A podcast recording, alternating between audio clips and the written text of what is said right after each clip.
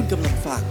Ad Addict Podcast Podcast เพื่อนักการตลาดและนักโฆษณาทุกคน สวัสดีครับ ผมหมีป๋อมสุธรรมธรรมวงศ์ สวัสดีครับ ผมหมีต่อพุทธศักดิ์ตันติสุทธิเวชคุณกำลังฟังหมีเรื่องมาเล่า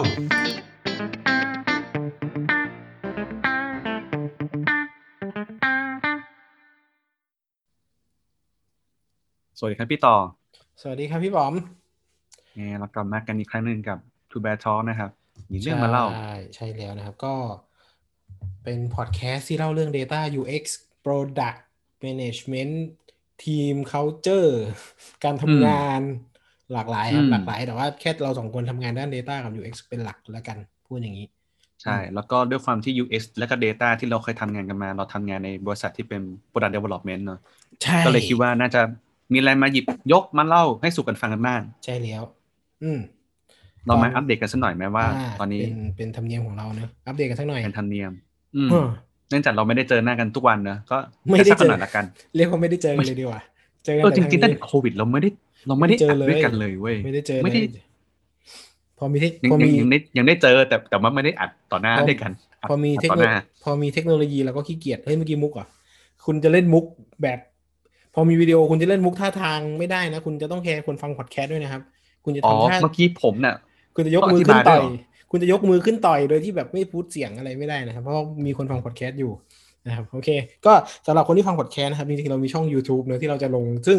วิดีโอมันมันก็ไม่ได้เป็นอะไรหรอกมันก็เป็นซูมอัดหน้าพวกเราสองคนนี่แหละแต่ว่าเผื่อว่าเป็นเขาเรียกว่าอะไรเป็น choice เนาะเป็นทางเลือกในการรับฟังแล้วกันครับแต่ YouTube จะพอดแคสต์ใช่อ่า โอเคเอ่อของผมวันทิตย์ที่แล้ว จริงๆ ไม่ใช่ทิตย์ที่แล้วเปล่านะ ผมจำไม่ได้วันที่วันที่ประมาณสิบกว่าๆมีแถลงข่าวงานที่ออฟฟิศครับเอิ่มคือคนน่าจะรู้แหละว่าผมทำงานที่ Wisesight นะครับ ก็จะมีงานประจำปีคือ Thailand Social Award นะครับ แจกรางวัลให้กับ บุคคลผู้ทำงานบนโซเชียลมีเดียไม่ว่าจะเป็นแบรนด์อินฟลูเอนเซอร์เอ่ออมแล้วนักร้องผู้คนต่างๆนะครับ ก็จริง ๆ วิธีคิดคำนวณ social metric เนี่ยมันก็มาจาก เอ่อ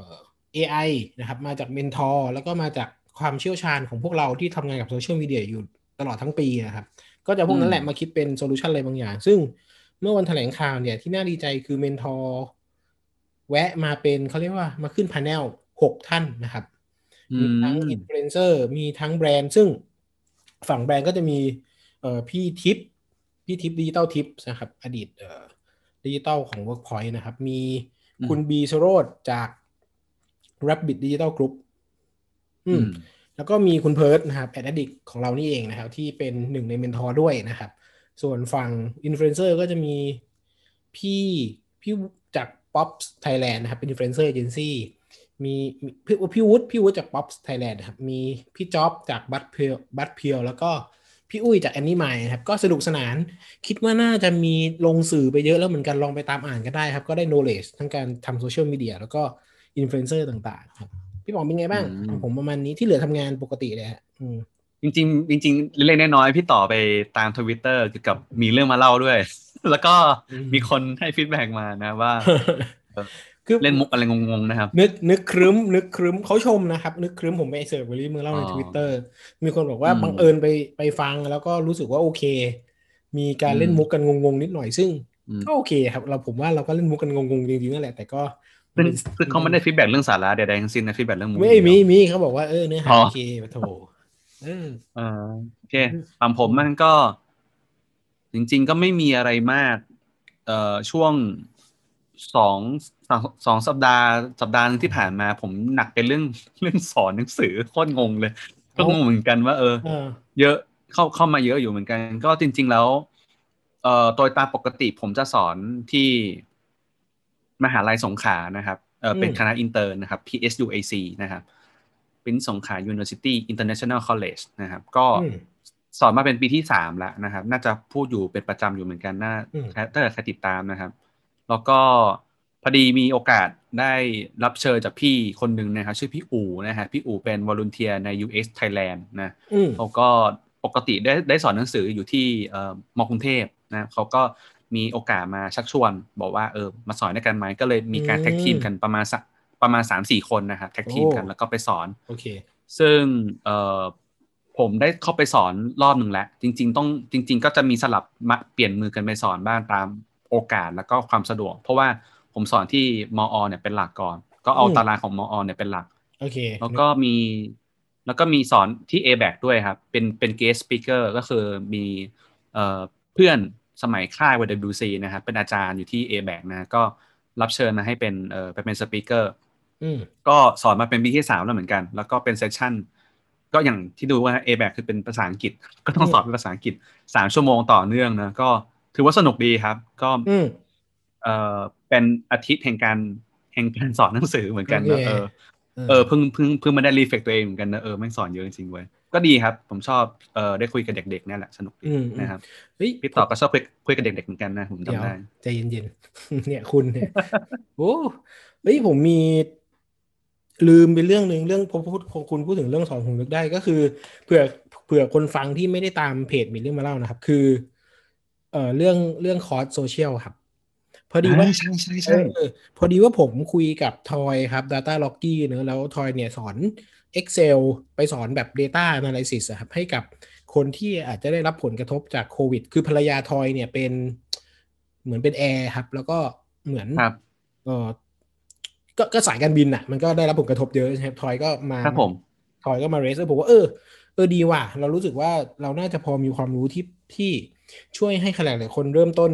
ได้หรือช่วยแบบอะไรบางอย่างได้ก็เลยเปิดคอร์สสอนฟรีนะครับ social media marketing หนึ่งศูนย์หนึ่งพื้นฐานเลยนะครับสำหรับคนที่คิดว่าจะทำโซเชียลมีเดียเป็นอาชีพที่สองหรือคนที่ตกงานแล้วก็อยากจะทำธุรกิจบนโซเชียลอะไรเงี้ยผมรู้สึกว่าถ้าผมช่วยได้ก็ยินดีมากๆครับเผื่อใครไม่เห็นบนไปดูได้ไปดูรายละเอียดได้บนเพจเอ่อมีเรื่องมาเล่านะครับ หรือว่าอืมก็ ก็เออนั่นแหละครับดูรายละเอียดอยู่บนเพจก็สมัครกันได้ยังอืมยังทันอยู่ครับ แต่ขออนุญาตแล้วกันครับขออนุหรือญาตว่าติดตามที่เบอร์โทรศัพท์ด้านล่างนี้นะครับผมตึ๊ดไม่ตึ๊ดตึ๊ดตึ๊ดไม่มีโว้ยอ๋อไม่มีเออเดี๋ยวผมใส่ใส่ description ไว้ใน podcast กับใน YouTube แล้วกันครับ ก็เฮ้ยจริง ๆ คุณใส่อะไรติดต่อด้านบนด้านล่างได้นะ ผมทำวิดีโออันก่อนหน้าโอ้จริงเหรอเออจริงเสียเวลาทำอะโอเคโอเคเออนั่นนั่นแหละเดี๋ยวว่ากันก็เอ่อ ขออนุญาตสงวนสิทธิการคัดเลือกให้กับคนที่ได้รับผลกระทบจริง ๆ ก่อนแล้วกันนะครับสำและสำหรับครับแฟนเพจทุกคนที่อยากคุยจริงๆทักมาคุยได้เลยนะครับผมยินดีมากๆ ถ้าผมช่วยอะไรได้ หรือผมกับพี่ป๋อมช่วยอะไรได้ พวกเรายินดีมากๆนะครับ ที่จะแบบครับช่วยกันอะไรอย่างเงี้ยเนอะโอเค ประมาณนี้พอดีนึกได้เราจะผ่านมาด้วยกันนะครับ ใช่ยี่โอเค งั้นวันนี้เราเรามาลองเข้าเนื้อหากันสักหน่อยนะวกมาเนื้อหาสักหน่อยเนาะอืมก็ด้วยความที่เอ่อพี่ต่อก็ สันทัดเรื่อง Data นะผมสันทัดเรื่อง UX ก็แต่ว่ารอบนี้ผมอาจจะต้องเป็นโยนไม้ไปให้พี่ต่อก่อนละกันนะว่าอะเออ Data อะไรที่ที่คิดว่าน่าจะเป็นประโยชน์สำหรับในวีคนี้เนาะโอเคนะครับอ่าจริงๆคอนเทนต์วีคนี้มันมาเพื่อเซเลบรตการเปลี่ยนชื่อช่องครับ หลายคนอาจจะยังอืมหลายคนอาจจะได้ยินมาตลอดว่าเราอยู่ภายใต้ของ The Addict นะซึ่งเมื่ออาทิตย์ที่แล้วเราบอกแล้วว่าเขาเปลี่ยนและเปลี่ยนเป็น Ad Addict Podcast นะครับ ซึ่ง Ad Addict เนี่ยก็จะเป็นเพจสำหรับนักการตลาดนักโฆษณา ผมก็เลยรู้สึกว่า โอเค งั้นคอนเทนต์ปกติคอนเทนต์เราก็จะสำหรับคน Data หรือคน UX หรือคนทำงานประมาณนึง แต่ว่าคอนเทนต์ week นี้ครับเพื่อเป็นการ celebrate สิ่งนี้ผมก็เลยคิดว่าเออมาพูดเรื่องนี้ก็ได้ครับ Data สำหรับนักการอืมตลาดและนักโฆษณา เอาให้ตรงกับอืมเอาให้ตรงกับชื่อเพจเลย รู้สึกว่าก็ก็จะได้เป็นการ celebrate ไปในตัวด้วยสำหรับเรื่องเหล่านี้ อืมก็เลยมาเป็นครับมาเป็นเนื้อหาของสัปดาห์นี้ อืมอืม ซึ่งหลายหลาย ๆ คนอาจจะเคยอ่าน หรือเคยได้ยินมาหลายหลาย ๆ ที่ เพราะว่าเนื้อเรื่องมันก็ค่อนข้างแมสประมาณนึงก็ ถ้าผมพูดแล้วเพื่อผมพูดอะไรไป แล้วอยากเสริมอะไรก็สามารถคอมเมนต์กันเข้ามาได้นะครับ หลังจากนี้ไป อืม ออกตัวนึกว่าเสริมได้ระหว่างที่เราพูดกันอยู่ตอนนี้ ไม่ได้โว้ยเออ ไม่ใช่ขับอยากมีมุกบ้างไงไม่อใช่ยากขัมีมุกบ้าง ถ้าพูดในอ๋อขับไม่ใช่เขาขับอะได้ อืมครับเออเอาไว้ลืมพูดเรื่อง เอาไว้ผมลืมมีลืมลืมพูดเรื่อง Clubhouse นะเอาไว้ผมคือช่วงที่เราอัดกันอยู่ตอนนี้เนี่ย Clubhouse เนี่ยเป็นโซเชียลมีเดียที่มาลุ่มพุ่งแรงมากนะ ดังในหมู่ใครๆก็ อืม ดังเออผมผมไม่รู้ว่า mass มากแค่ไหนแล้วกันแต่ว่า ในหมู่เพื่อนฝูงพวกเราซึ่งเป็นชาวสตาร์ทอัพชาว tech ชาว Data ชาว UX เนี่ย ค่อนข้างมาแรง พูดอย่างนี้ดีกว่า เพราะเราไม่รู้ว่า แล้วก็สื่อ เออ แล้วก็สื่อใช่ค่อนข้างมาแรง สื่อด้วยสื่อด้วยนะ เพราะว่าวันนี้ผมก็แอบไปเข้าไปจอยมาแล้วไม่ไปเข้าไปจอยมาแล้วแล้วก็ไปลอง session สร้าง session session หนึ่งเกี่ยวกับเรื่อง UX มาแล้วนะว้าก็วเออ ก็คือแบบหลังสอนเลย ผมตั้งชื่อหัวข้อว่า เอเอ่อเรื่องเล่าหลังห้องเรียนวิชาอ่า UX เอออ่าว่าเป็นยังไงแบบเป็นยังไงบ้างวันนี้ก็แบบมี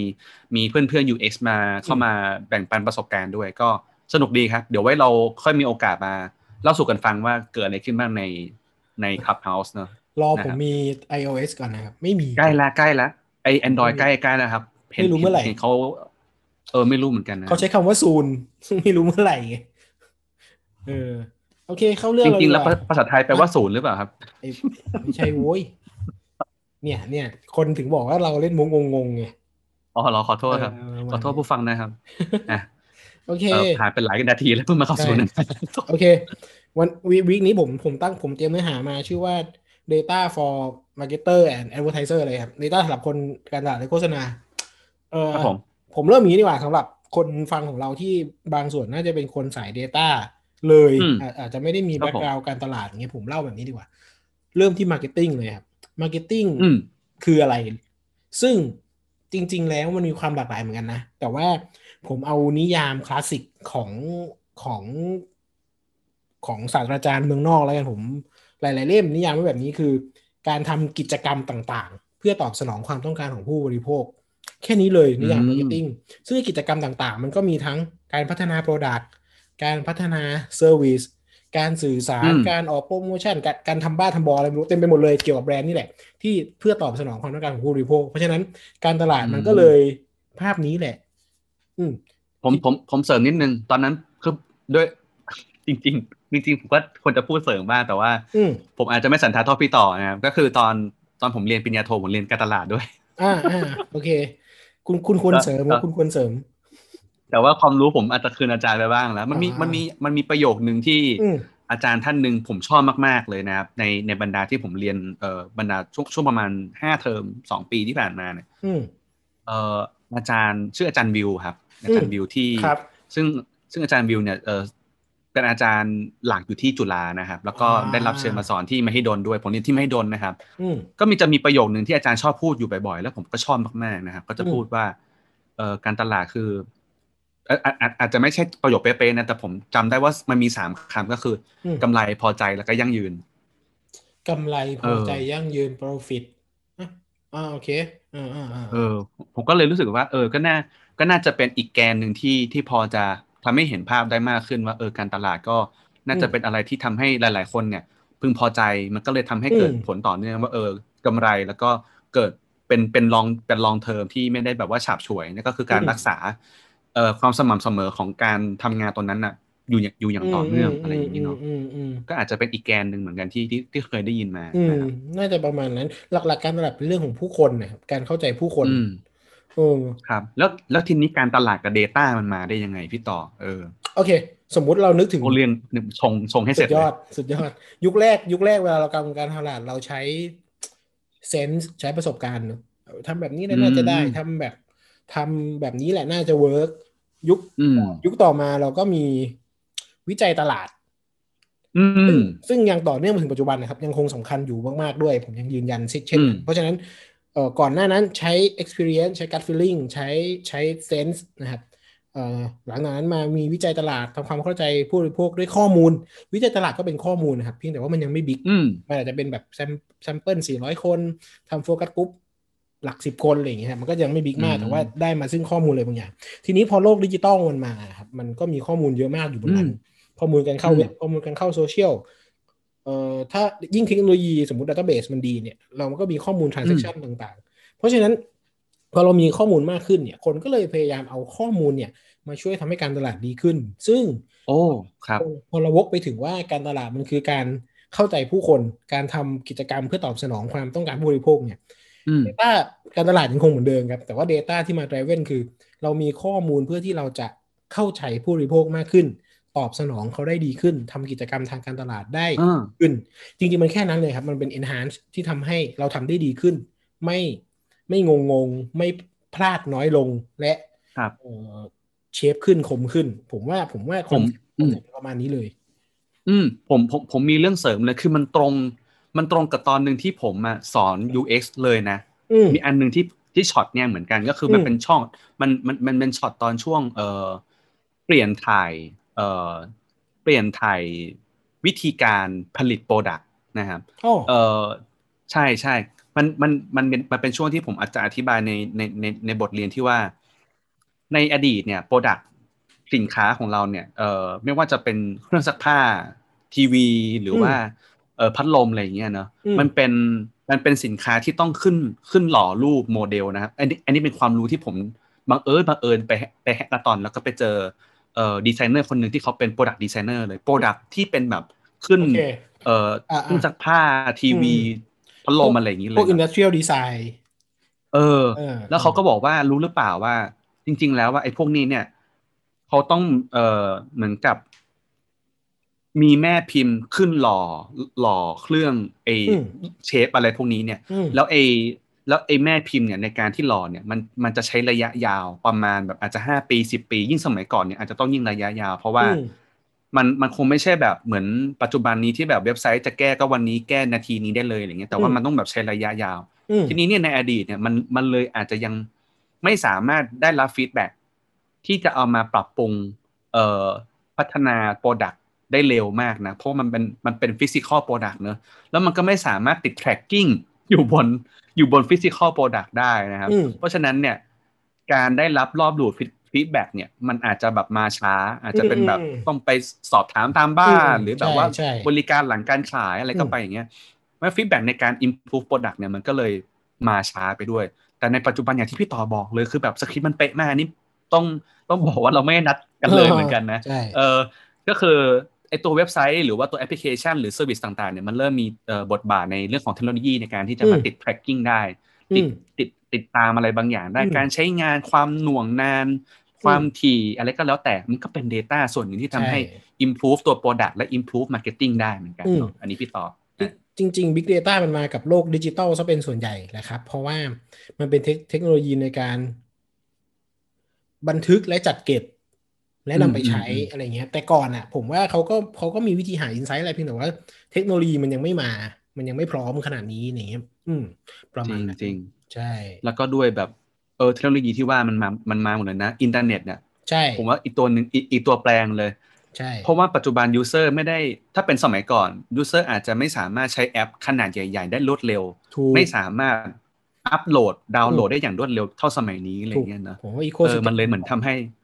เออ ecosystem มันพร้อมอืม Data มันไหลเวียนอย่างรวดเร็วมากใช่คนใช่คนมาเร็วแล้วก็ไปเร็วทันทีใช่เลยอะไรใช่เงี้ยใช่ประมาณนั้น แล้วยังไงต่อพี่ต่อโอเค Data กับเรื่อง Marketing มันเริ่มมา แล้วมันโอเคมีรูปแบบมันมีอะไรยังไงบ้างอะโอ้ถ้าจะอธิบายคร่าวๆ Data มันแบ่งเป็นสองสองสองแบบหลักๆ แล้วกัน ผมเออครับผมตาตามตาม character มันก็คือ internal data กับ external data นะครับ internal คือข้อมูลที่อยู่ในองค์กรของเราเอง transaction หรืออืมเป็นเว็บของเราเองยอดวิวยอด bounce rate คนเข้าหน้าไหนออกหน้าไหนแอปพลิเคชันพวกนั้น หรือเอ่อข้อมูลที่ต่างๆที่ไหลเวียนภายในองค์กร กับข้อมูลภายนอก ข้อมูลภายนอกคือ จริง ๆ ผมยัง treat วิจัยตลาดเป็นข้อมูลภายนอกนะครับหมายถึงว่าการได้มาการได้ข้อมูลจาก third party อ่า external อืม data เป็น third party data เนอะการซื้อข้อมูลอย่างบริษัทที่ผมทำไว้ไซต์ก็ถือว่าเป็น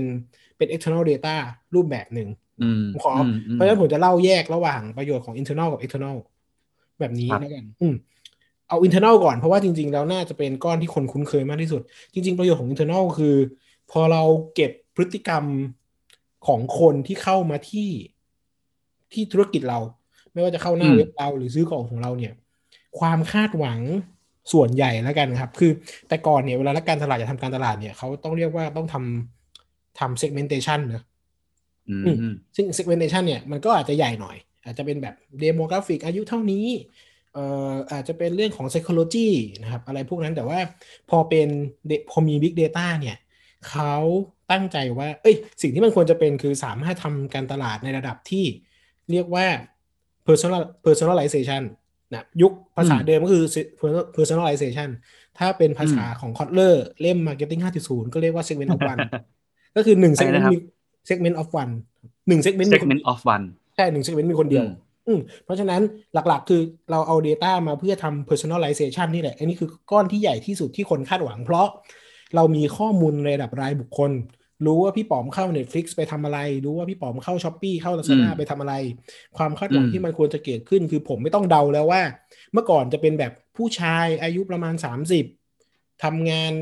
มีรายได้ประมาณนี้จะชอบซื้ออะไรอืมแต่เดี๋ยวนี้คือเขารู้อยู่แล้วว่า คนคนนี้คือคุณสุธรรมเนี่ยเข้าหน้านี้ออกหน้านี้ซื้อด้านนี้ เพราะฉะนั้นเขาควรจะอืมเสนอหรือออฟเฟอร์โปรโมชั่นต่างๆ ที่ตรงใจอืมคุณสุธรรม หรือคุณพี่ป๋อมได้อืมชัดเจนมากขึ้นอืมนี่คือภาพของ personalization หลักการคืออมเขาให้คิดภาพว่า เราเปิดร้านค้าร้านหนึ่งเนาะแล้วมีคนเข้ามาตั้งแต่หน้าร้านเนี่ย เรา track เลยว่าเขาไปยืนดู product อะไรบ้าง ดูแล้วหยิบไหม หยิบแล้วซื้อไหม หรืออืมเดินวน shelf ไหนบ้าง ซึ่งพอเราเดาแบบเนี้ยเราก็จะรู้แล้วว่าอ๋อเขาหยิบเพราะอะไร เอ้ย เราจะรู้แล้วว่าเขาหยิบอะไร เขาไม่หยิบอะไร เขาหยิบแล้วเขาวางอะไร หยิบแล้วไม่ซื้อ ยืนอยู่นานแล้วไม่ซื้อ เราก็จะรู้พฤติกรรมเขาโดยภาพรวม เราก็จะสามารถทำการตลาดที่มัน personalize เจาะจงเฉพาะบุคคลได้ อืมนั่นคือภาพอืมของภาพแรกที่มันเป็นเรียกว่า personalization อืม อืมอืมครับผม จริง ๆ น่าจะเป็นภาพใหญ่เลยหลายคนจะเรียก personalize hyper personalize เอ่ออืม segment of อืมอืมอะไรก็แล้วแต่หลัก ๆ คือการทำการตลาดแบบคนเดียวแบบเจาะจงไปที่คนคนนั้นเข้าใจเข้าใจในระดับรายบุคคล นี่คือภาพใหญ่ของ Data อืมคือผมมาอืมชอบนึกถึงเคส Netflix ตลอดเลยอะไม่รู้อืมว่ามันใช่เออไม่รู้ว่ามันเรียกว่า internal data แบบที่พี่ต่อพูดได้ไหมครับ ได้คือคือ Net- ได้ใช่ไหมภาพของ Netflix เนี่ยมันเป็นเขาเรียกว่ามันเป็น ถ้าถ้าหมายถึงตัวที่เขาแนะนำหนังนะ เออเออใช่ไหมให้เราเกิด Bing Watch เนี่ยมันคือมันคือ recommendation system ครับ มันต้องใช้ Data อ่าของของ internal data ของคนที่เข้าไปดูนี่แหละ ว่าอืมคุณดูอะไรบ้าง ซึ่งมันจะเป็นเขาเรียกว่า predictive marketing นี่คือขาหนึ่งของครับ personal คือ สมมุติว่าพี่ป๋อมดูเรื่องดูหนังสยองขวัญแล้วกันนะครับ อืมอืมทีนี้ ปกติแล้วเขาก็จะเริ่มเข้าใจเขามากเออเน็ตฟลิกจะเข้าใจพี่ป๋อมมากขึ้นว่าเออพี่ป๋อมชอบดูหนังสยองขวัญนะก็จะเริ่มแนะอืมนำหนังสยองขวัญมาให้อืมซึ่งถ้ามันมีดีเทลไปอีกว่าหนังสยองขวัญผู้กำกับเป็นใครนักแสดงเป็นใครอืมเขาก็จะเขาก็จะแนะนำได้ชัดขึ้นไอ้นั้นอะคือ personalize ทีนี้อ่าพอผมเข้าไปใน Netflix ซึ่งผมอาจจะอืมมี demographic คล้ายกับพี่ป๋อม มีพฤติกรรมคล้ายกับพี่ป๋อม Netflix ก็เดาว่าผมเนี่ยน่าจะชอบหนังคล้ายพี่ป๋อมนะ เพราะฉะนั้นโอ้เขาจะแย่จังเลยเขาก็จะ โอ้เฮ้ยคุณเกินไปหรือเปล่า ผมไม่ต้องเสียใจที่ผมดูหนังคล้ายคุณ โอเค Netflix ก็จะเอาหนังที่พี่ป๋อมดูอะมาเสนอให้ผมดูบอกว่าคุณน่าจะชอบ อันนี้ก็คือการเป็น predict- predictive marketing คือเดาว่าคนเนี้ยมีลักษณะคล้ายกันและเขาน่าจะชอบแบบนี้นะ เหมือนกันครับเหมือนในอ๋อ Lazada Shopee เลยที่แบบเข้าไปซื้อเสื้อ แล้วก็จะแนะนำว่าแบบเฮ้ยของเหล่านี้คุณน่าจะสนใจนะเขาก็ใช้ข้อมูลพวกนี้ อันนี้เป็นหนึ่งในการใช้ข้อมูลเหมือนกันครับ คือ predictive marketing อืมอืมครับผม ใช่ ต่อกันเลย โอเคเอ่อทีนี้สมมุติว่านอกจากจะเป็นเรื่องเรื่อง predictive marketing เรื่องของ personalization แบบนี้แล้ว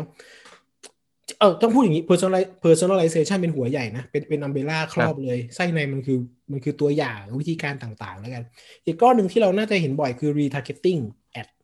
อืมอืมอืมอ่าอืมคือสมมุติว่าผมเข้าไปดูเอ่อเข้าเว็บไซต์ไปอ่านเกี่ยวกับ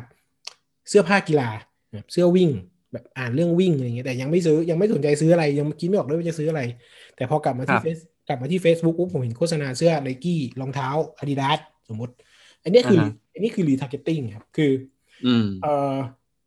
เอ่ออันเนี้ยคือการพยายามติดตามว่าผมเนี่ยสนน่าจะสนใจอะไรชอบอะไรบ้างอืมแล้วก็ยิงแอดตวัดอืมกลับกลับมาคอยหลอกหลอนผมอืมอาจจะเข้าไปดูสินค้าสักตัวหนึ่ง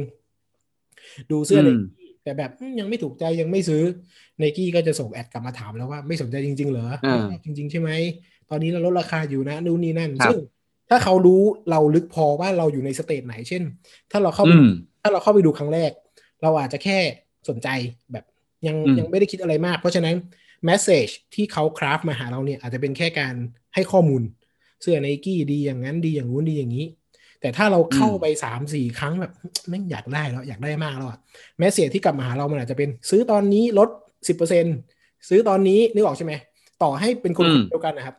ถ้าเขาเข้าใจพฤติกรรมเราว่าเราอยู่ใน stage ไหนอะกำลังจะซื้ออ่ายังหรือว่ายังไม่ซื้อเนี่ย เขาก็จะคราฟแมสเซจที่มันฟิตกับ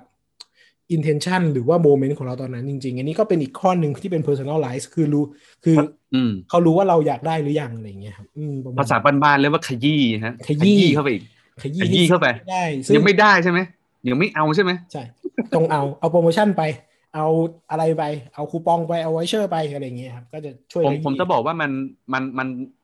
อืมเรียกว่าอาจจะใกล้กับศาสตร์ กับกับสิ่งสิ่งหนึ่งที่ activity หนึ่งของ UX ทำนะครับ ก็คือการทำ customer journey ครับอ้าวมหรือว่าอ่าหรือหรือว่า service blueprint อีกอันหนึ่อืงมที่เป็นร่างขยายของ customer อืม journey คือ มันเป็นการเข้าใจว่า touch point ของคนคนเนี้ยอืมมันไปแตะอยู่ตรงไหนบ้างนะครับ แล้วก็เอาสิ่งสิ่งเนี้ยไปหลอกหลอน หรือว่าตาม support หรือว่าตามให้ข้อมูลต่างๆในตาม touch point จุดต่างอ่าๆที่คนอ่าคนเนี้ยสิงสถิตอยู่อ่าสถิตเดินทางไปเจอร์นี่ใช่อ่าใช่คือคือแม้ คือต่อให้แม้ว่าวันเนี้ยคุณปิดจบการขายกับคนคนนี้ไปแล้วอะแต่ถ้าเกิดเรารู้ว่ารอบรูทีนของโปรดักที่เขาใช้ไปอะมันเกิด recurring หรือว่ารอบซื้ออะไรบางอย่างที่อืมเฮ้ยมันเป็นไปได้นะว่าเขาอาจจะต้องอืมใช้อีกอะไรเงี้ยอืมก็จะกลับมาหลอกหลอนอีกครั้งหนึ่งว่า เฮ้ย คุณเพิ่งซื้อสินค้าประมาณนี้ไปเนี่ย อยากจะลองกลับมาซื้ออันนี้อีกไหม อันนี้อื มมันอาจจะมีความคาดการณ์อะไรบางอย่างอยู่นะตอนตอนนั้นที่ผมทำกับพี่ก้าพี่ก้าก็จะบอกเรื่องนี้อยู่เหมือนกันว่าเขาจะชอบยกตัวอย่างเรื่องพระอ้อมอืมไม่รู้ทำได้เปล่าคือพี่ก้าชอบยกตัวอย่างเรื่องพระอ้อม สมมติว่าวันนี้ผมเออใช้บัตรสมาชิกของซูเปอร์มาร์เก็ตแห่งหนึ่งติดปุ๊บแล้วผมก็ซื้อเอ่อผ้าอ้อมผ้าอ้อมเด็กเอ่อที่สามารถห่อหนึ่งใช้ได้ประมาณหนึ่งสัปดาห์ ผมซื้อไปสามสามห่อประมาณอืมสามสัปดาห์ใช่ไหมอืมอืม พอพอครบประมาณสองสัปดาห์อาจจะมีอีเมล หรือว่าโดน message อะไรบางอย่างกลับมาบอกว่าผ้าอ้อมคุณใกล้จะหมดแล้วใช่ไหมอืมอ่า รู้อีก รู้อีก อะไรอย่างนี้นี้ ยุคนั้นที่เราคุยกันน่ะ คือต้อง remind ให้ไปซื้อ แต่ยุคนี้คือส่งแบบclick now อะ shop now ได้เลยอะนึกออกว่า shop now ส่งที่บ้านได้เลยเออคือเจอร์นี่อืมมันสั้นอืมมากในการที่จะแบบคลิกให้เราซื้ออะไรเงี้ยอืมอืมจะบอกว่า retargeting หรือ remarketing นี้ไม่ได้ใหม่มากอะนะ เพราะว่ามันก็ผ่านมาแบบ นานพอสมควรคือผมผมไม่แน่ใจว่านานขนาดไหน แต่ว่าครั้งแรกที่ผมได้ยินคือตอนที่ผมทำเอเจนซี่โฆษณาคือตอนปี 2013 ก็คือผมต้องทำ bannerอืมเอ่อลงในเขาเรียกว่า G G อะไรนะของ Google ผมลืมแล้ว Google Ad Network เออ Google Ad อะเออจิเออสักอย่างเนี่ยอืมแล้วมันก็เหมือนกับว่าถ้าเกิดเขาเรียกอะไรเหมือนเหมือนเป็นการวัด conversion rate เนี่ยว่าแต่ละชิ้นเนี่ยอันไหนที่มันอ๋อ effective อืมอืมก็จะถูกก็จะถูก allocate ให้หยุดตัวอื่นที่มัน effective น้อยๆเนี่ยไปไปอัดอัดบัตเจตที่ตัวนั้นน่ะอืมแทนอะไรเงี้ยแล้วก็มีการสามารถเอ่อปรับแต่ง message หรือว่า layout เนี่ยจะได้รู้ว่าไอ้แบบไหนที่มัน work เนอะแล้วก็ใช้ตัวนั้นนะอืมอัด allocate ไปที่ตัวนั้นแทนมากใช่กว่าอันนี้มันใช่ไหมใช้ใช้สารเดียวกันปะใช่แหละ จริง ๆ มีมานานแล้วครับ retargeting ก็อืมอืมเป็นยุคตั้งต้นเพราะว่า Facebook กับ Google มี Data ของคนดิจิตอลมากที่สุด ในโลกเขาอืมถึงทำสิ่งนั้นได้ ซึ่งกำลังจะเกิดความเปลี่ยนแปลงครั้งใหญ่ จากจากการที่ Apple ประกาศ cookieless หมายถึงว่าจะไม่ให้มีคุกกี้ใน iPhone เออในใน iOS รุ่นใหม่แล้วอะไรเงี้ยก็โอ้เพราะฉะนั้นโลกก็จะครับเปลี่ยนไปอีกครับเพราะเพราะเมื่อก่อนเราตามกันด้วยทุกคุกกี้เนาะทีนี้พอมันตามไม่ได้ โลกก็จะเปลี่ยนไป ซึ่งไม่เป็นไรเดี๋ยวว่ากันทีหลังสำหรับเรื่องนี้ ก็คือเป็นที่มาของคุกกี้รันนั่นเองนะครับ ไม่ใช่โว้ยคนละเกม เนี่ยเราอะ โอเคคือเนื่องเนื่องจาก feedback ล่าสุดเขาบอกว่าเออมุกมันงงๆ ผมจะเพิ่มความงงเข้าไปอีกใช่ทีคนึรับงนะครับจะให้สับสน ตอนนี้คือคนกดปิดไปประมาณครึ่งแล้วนะดรอปเอาออกไปครึ่งแล้วนะ โอเค ต่อตัต่วออย่างเลยดีกว่าครับตัวอย่างต่อไปมันก็อาจจะมีเรื่องของ dynamic pricing คือเอ่อทำระสายการบินนะครับทำราคาตามพวกโดยเฉพาะพวกเอ่อแอป Agoda Booking อืมหรือเว็บอืมที่เกี่ยวกับอะไรพวกเนี้ย ถ้าเราจะสังเกตว่าถ้าเราเข้าไม่พอเข้าคนละครั้งกันอะราคามันจะเปลี่ยนไปเรื่อยๆนะอ่าฮะแบบบางทีจะเข้าหลังๆเนี่ยราคามันจะแพงขึ้นเพราะเขารู้ว่าเราอยากได้จริงๆอะไรเงี้ยมันก็จะมีอ่าเรื่องของแบบนี้คือ dynamic pricing เอาสภาพแล้วห้องนอนที่เหลือก็อาจจะเปลี่ยนไป ใช่เอาห้องเหลือเอานู่นมามาคำนวณแล้วทำราคาให้เราใหม่ อะไรอย่างนั้น ซึ่งก็เป็นอีกวิธีหนึ่งในการใช้ข้อมูลเหมือนกันในการทริคคนนะครับอ่าครับผม predictive marketing พูดไปแล้วก็คือการทำนายอย่าง ถ้ายกตัวอย่างคลาสสิกก็คือการที่ Netflix สร้างหนังขึ้นมาจากข้อมูลที่บอกว่าโอเคเขาถ้าถ้าถ้าเผื่อใครไม่รู้ครับ House of Cards Netflix สร้างขึ้นมาจาก Data ด้วยการดูว่าต้องเป็นหนังประเภทไหนพ่วงกับคนไหนดาราคนไหนเอ่อนักแสดงคนไหนโปรดิวเซอร์คนไหน combination แบบไหนที่ทำให้หนังน่าจะดัง ซึ่งออกมาเป็นโอ้สร้างจาก Data เลยเหรอ ใช่ ซึ่งสุดยอดซึ่งซึ่งออกมาเป็น House of Cards ซึ่งก็ดังนะครับเอ่อแต่ เรื่องนี้ก็ก็ผมก็ยังมีข้อโต้แย้งอยู่ดีตรงที่จริง ๆแล้ว Data เป็นส่วน Data สุดท้ายแล้วเป็นคนอยู่ดีที่เอา Data ไปใช้ประโยชน์เพราะว่า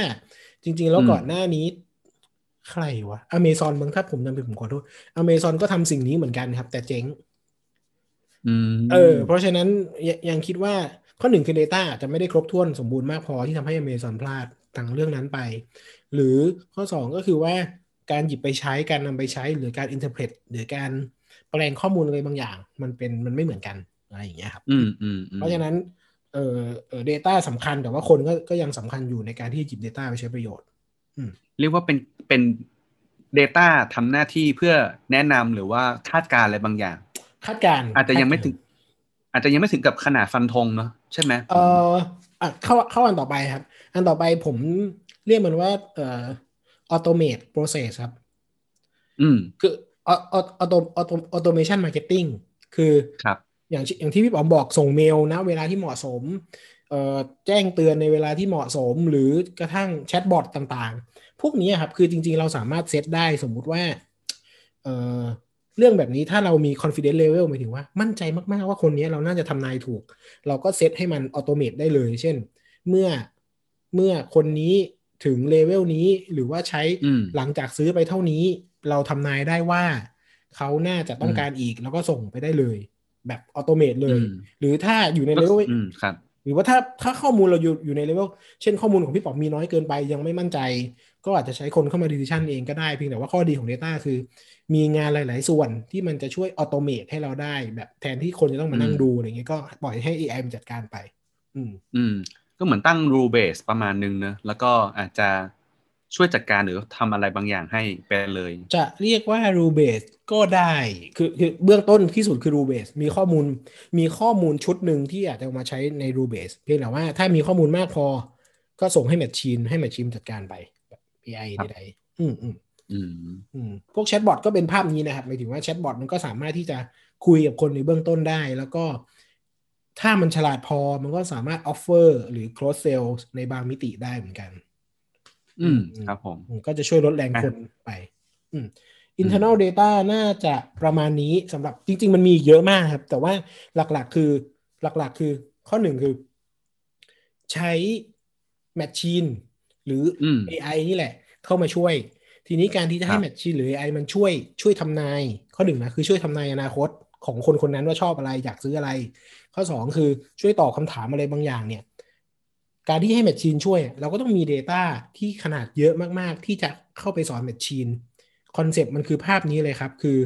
เราต้องการที่จะทำให้รู้ใจมากขึ้น โดยให้ personalize มากขึ้น ซึ่ง personalize อืมเนี่ยคนอะทำไม่ไหว ก็เลยต้องให้ machine เข้ามาช่วย ทีนี้การให้ machine ช่วยอืมก็ต้องมีข้อมูลขนาดใหญ่มากๆเข้าไปสอนมัน ผมว่านี่เป็นอืมภาพแบบโดยรวมเลย เพราะฉะนั้น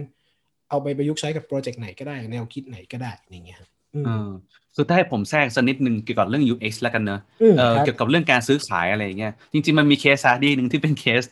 เออเรียกว่าเป็นเคสคลาสสิกมาก ๆ เลยนะที่แบบว่าอืมเออคนใน UX เนี่ยมักจะได้ยินอยู่เป็นประจำแล้วก็คนที่สอน UX มักจะสอนอยู่เป็นประจำเลยก็คือเป็นเคสของเอ่อคุณ Jared Spool นะครับเขาเป็น UX consultant อืมเขาเคยได้รับ ได้รับมอบหมายให้เอ่อไปทำ research เกี่ยวกับเว็บไซต์อีคอมเมิร์ซแห่งหนึ่งแล้วกันนะครับ เพื่อเพื่อที่จะเอ่อ improve ให้เกิดการซื้ออย่างรวดเร็ว เพราะว่ามันมีเอ่อปัญหาอยู่ว่าเอ่อ user เนี่ยเข้ามาถึงหน้าเช็คเอาท์แล้ว แต่ว่าไม่ได้จ่ายเงินสักทีหนึ่งเลยเนอะอืมมันมันเป็นเคสคลาสสิกที่ทำให้เว็บไซต์อีคอมเมิร์ซปัจจุบันเนี่ยเกิดการเปลี่ยนแปลง เพราะเหตุการณ์นี้เลยนะอืมจากจากที่ผมเข้าใจแล้วกันนะอื มก็คือ user เนี่ยมันมาถึงที่เอ่อจุดที่ต้องเช็คเอาท์ครับอืมเหตุการณ์ครั้งนี้มันเกิดขึ้นคือ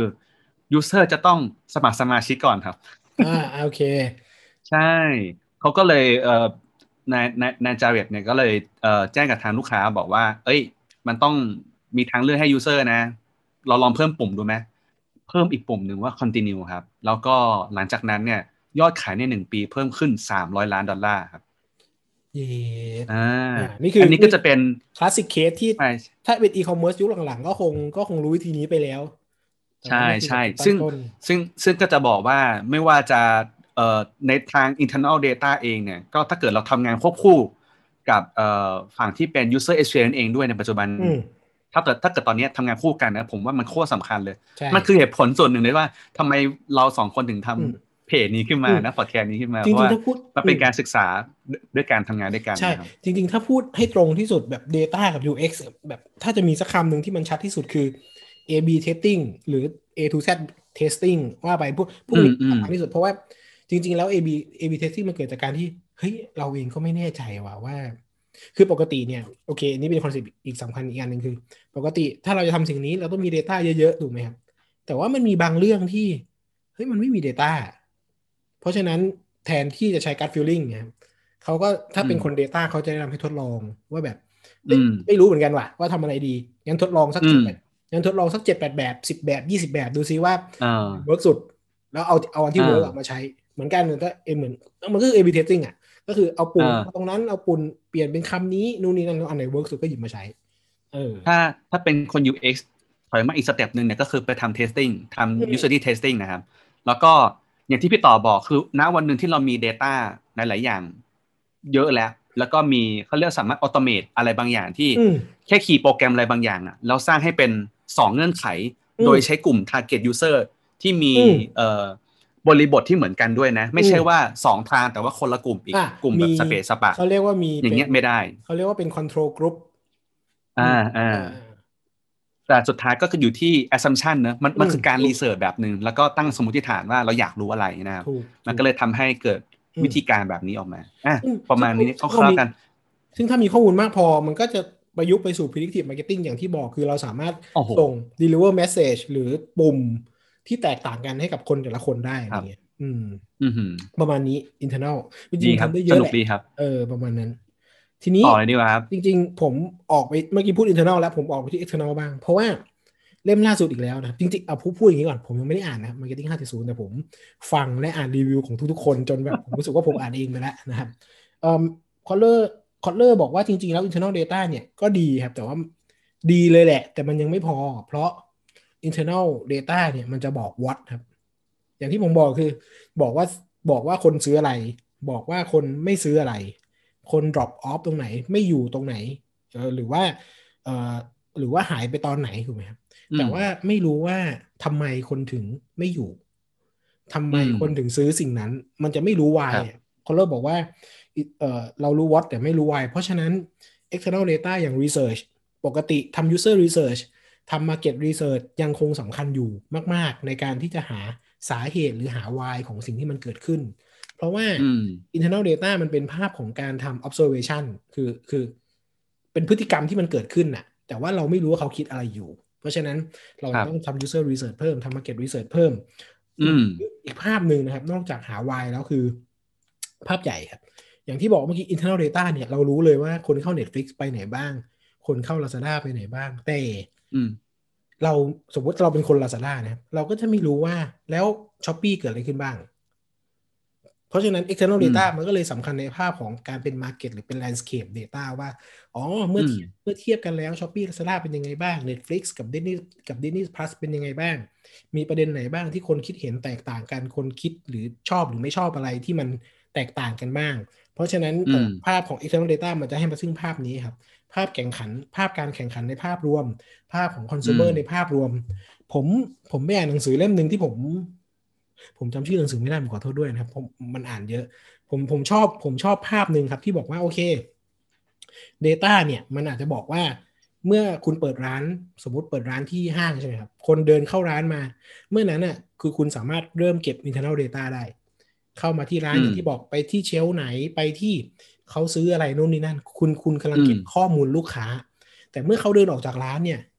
คุณจะไม่รู้แหละ ซึ่งอันนั้นน่ะอืมคือ part ความเป็นมนุษย์ของเขาหมายถึงว่า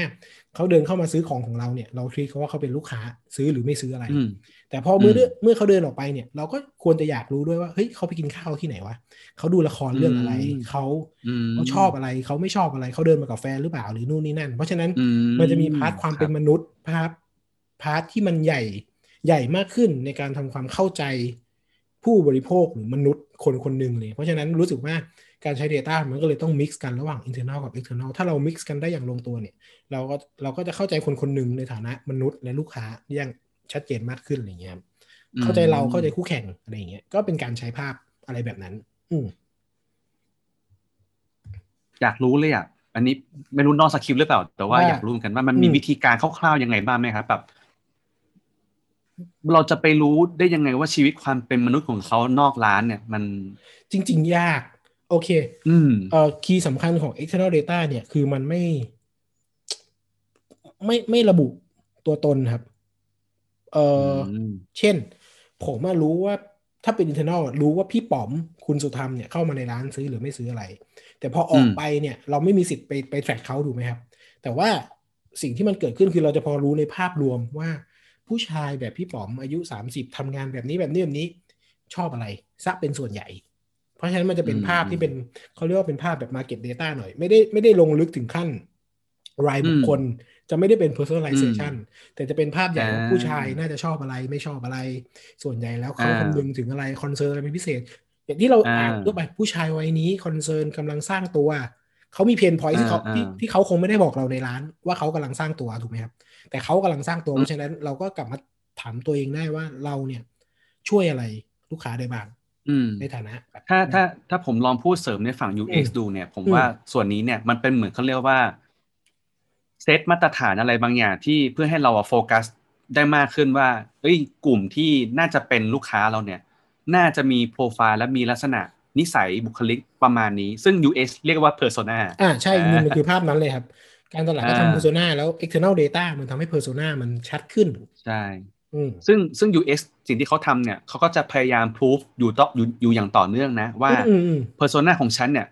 ยังเป็นแบบนี้อยู่ใช่ไหม ซึ่งปุ๊บวิธีการพิสูจน์ก็คือการออกไปresearch เนี่ยแหละอ๋อออกไปโอเคทำ in-depth interview นั่นแหละทำ user interview นั่นแหละ แล้วก็แบบลองนั่งคุยดูว่ามีอะไรมันเกิดการเปลี่ยนแปลงบ้าง มีอะไรที่อืมมีปัจจัยอะไรบ้างในชีวิตเขานั่นนี่อะไรเงี้ย ก็จะได้เป็น persona ที่อาจจะเรียกว่าถูก validate อยู่อย่างต่อเนื่อง สมมติอืมสมมติอ่าอย่างในอดีตเว็บไซต์เด็กดีเนอะเด็กดี .com เนี่ย บอกว่าเป็นเว็บไซต์วัยรุ่นอืมวัยรุ่นที่ว่าเนี่ย definition คืออะไร ช่วงอายุเอ่อลักษณะนิสัยการใช้ชีวิตอ่าอ่า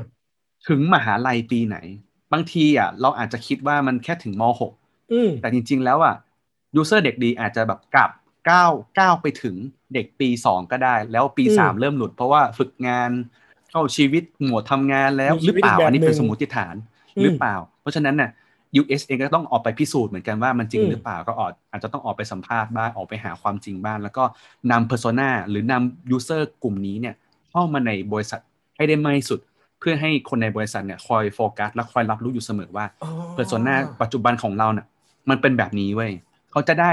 คอยนึกคอย remind ตัวเองอยู่เสมอว่าฉันอืมจะต้องวิ่งไปหาคำตอบแบบไหนฉันต้องฉันจะต้องวิ่งไปหา touchpoint ตรงไหนไหนบ้างเพราะคนกลุ่มนี้ไปแตะ touchpoint อยู่ตรงไหนบ้าง อืมอืมอืมอืมอืมเออือมจริงผมไม่เคยคิดเรื่องเอาคนกลุ่มนี้มาทำงานอาจอาจใช่อาจจะใช่ใช่อาจจะเพราะผมทำเอเจนซี่มันก็เลยมีหลายแบบหลายบริษัทอะไรเงี้ยที่ต้องโฟกัส อืมอืมเออเออครับเอออีสนุกเลยนะอีกดูเอ็กเดต้าแล้ววันนี้เรื่องคุยกันมันมากนะวันนี้จริงๆจริงมันคุยได้เยอะเลยอะอีกอันอีกอันหนึ่งที่มันเป็น external data ที่ที่คนใช้กันเยอะเหมือนกันก็คือพวกสมมตินะเอ่อเข้าร้านอาหาร แล้วเอาข้อมูลข้างนอกเนี่ยมาบอกว่า เอ่อ สภาพอากาศเป็นยังไงเราอาจจะสนำเสนอเมนูที่มันเหมาะกับสภาพอากาศตอนนั้น เช่นฝนตกก็นำเสนอเมนูอ๋อเมนูร้อนสมมติฝนตกหนาวหนาวๆนำเสนอเมนูร้อนอะไรอย่างเงี้ยหมายถึงว่า เอ่อเอ่อผู้คนขายก็ได้รู้ว่าอ๋อจริง ๆ ไม่ได้รู้หรอกว่าคนคนคนเนี้ยเขาชอบหรือไม่ชอบอะไร เพียงแต่ว่าส่วนใหญ่อ๋อแล้วเมื่อฝนตกคนมักจะนิยมกินสิ่งนี้ ก็อาจจะอ๋แบบออัพเซลสักหน่อยหนึ่งอะไรอย่างเงี้ย ก็เป็นไปได้ มันเป็นเเรื่องของแบบ seasoning festive อะไรอย่างนี้ป่ะครับ ผมไม่แน่ใจว่าใช่เอป่ะอจริง ๆ ก็ก็ใกล้เคียงเพียงแต่ว่าถ้าถ้า in use case จริง ๆ น่าจะใช้ real time กว่านั้น แบบอืม at the moment นั้นมันอยู่ใน moment ไหน เช่น เราเดินอยู่ในสนามบินแล้วเราได้โปรโมชั่นสนามบินอะไรอย่างเงี้ยก็คือไม่อืมไม่ได้รู้หรอกว่าเราอะชอบกินอะไรเพียงแต่ว่าเนี่ยฉันมีสิ่งนี้นะอยู่ในอยู่ณ moment นั้นคุณอาจจะชอบก็ได้อะไรเงี้ยก็อาจจะมี offer ไปก่อน offer ไปก่อน คือแต่ถ้าผนวกกับ internal ที่รู้ว่าเราชอบอะไร แทนที่จะส่งโปรโมชั่นสิบอย่าง ก็จะส่งได้ถูกถูกต้องมากขึ้น อ่านี่นี่มันเป็น concept ของการ integrate ด้วยกันอะไรเงี้ยอืมอะไรเออผมยังเคยคิดเลยนะว่า เวลาเราต่อ Wi-Fi ฟรีที่สนามบินต่างประเทศ ไม่รู้ ไม่รู้เก็บอะไรไปบ้างเหมือนกันนะ มันเออผมผมว่าส่วนใหญ่เวลาต่อ Wi-Fi มันจะเก็บ browsing ครับเออเออเออ เก็บว่าเราเป็นใครมาจากประเทศไหนใช่ไหมแล้วก็ เออเราเข้าเว็บไหนบ้าง ไม่แต่รู้มันเป็นแบบโหมด โหมดเขาเรียกว่า โหมดโหมดที่พึ่งไอ้โหมดโหมดเรียกว่าไงวะแบบ สุดท้ายแล้วอะฉันฉันต้องใช้อยู่ดีอะเออใช่ถ้าเกิดฉันไม่มีซิมอะเออมันมันเป็นโหมดบังคับมากเลย แล้วคนมันอยู่นี้มันแบบ ไม่มีอินเทอร์เน็ตนี่ไม่ได้แล้วนะอะไรเงี้ยระระหว่างรอ immigration ก็แสนนานสองชั่วโมงเนี้ยมันก็ต้องใช้ปะอืม ไม่ไม่งั้นก็คือต้องเปิดโรมมิ่งซึ่งก็แพงอืมอืมอะไรอย่างโอเงี้ยเคครับ พี่ต่อขอบคุณมากที่ใช่เสริม เออก็ประมาณนี้สำหรับ internal internal อันนี้สำหรับการตลาด ถ้าเป็นนักโฆษณาจริง ๆ คล้ายกันมากๆเพราะแค่เปลี่ยนคือ activity ของนักการตลาดมันทำหลายอย่างเนาะ product service เอ่อตอบลูกค้า CRM loyalty เต็มไปหมด พอสโคปเหลืออืมเหลือนักโฆษณาก็คือทำการสื่อสาร แต่ต่อให้เป็นอืมการสื่ออมสารเนี่ย ก็พยายามที่จะทำให้ตรงจุดอยู่ดี ถ้าเรายิ่งเข้าใจ insight เราก็สามารถ การสื่อสารตรงจุดเมื่อก่อน เวลาเวลาเราสื่อสารทีวี เวลานักนักโฆษณาคิดสื่อสารทีวีใช่ไหมมันก็จะเหมือนยิง mass target แบบยิงแบบเยอะ ๆ เลย ทีคนหนึ่งคนเอ่อยิง ad ตัวหนึ่งคนดูเป็นล้านล้านคนอะไรเงี้ยก็เป็นภาพหนึ่ง แต่ว่าถ้าเป็นยุคนี้ก็สามก็ต้องคิด ad แบบสามารถคิด ad แบบ personal personalize ได้ คิด copy คิด text คิดอะไรอย่างเงี้ยที่มันคิดภาพที่มันที่มัน personalize กว่านี้กว่ากว่ากว่าปกติได้หรือว่า เอ่อทำความเข้าใจโอกาสใหม่ ๆ ที่เรายังไม่เคยเห็นเช่น เมื่อก่อนพวก planner strategic planner อย่างเงี้ยเขาก็จะนั่งคิดเขาจะนั่งถาม user ว่าชอบอะไรไม่ชอบอะไร เพียงแต่ว่าถ้าเรามี Data มากพอเนี่ยเราจะเห็นโอกาสใหม่ ๆ ว่าแบบเฮ้ย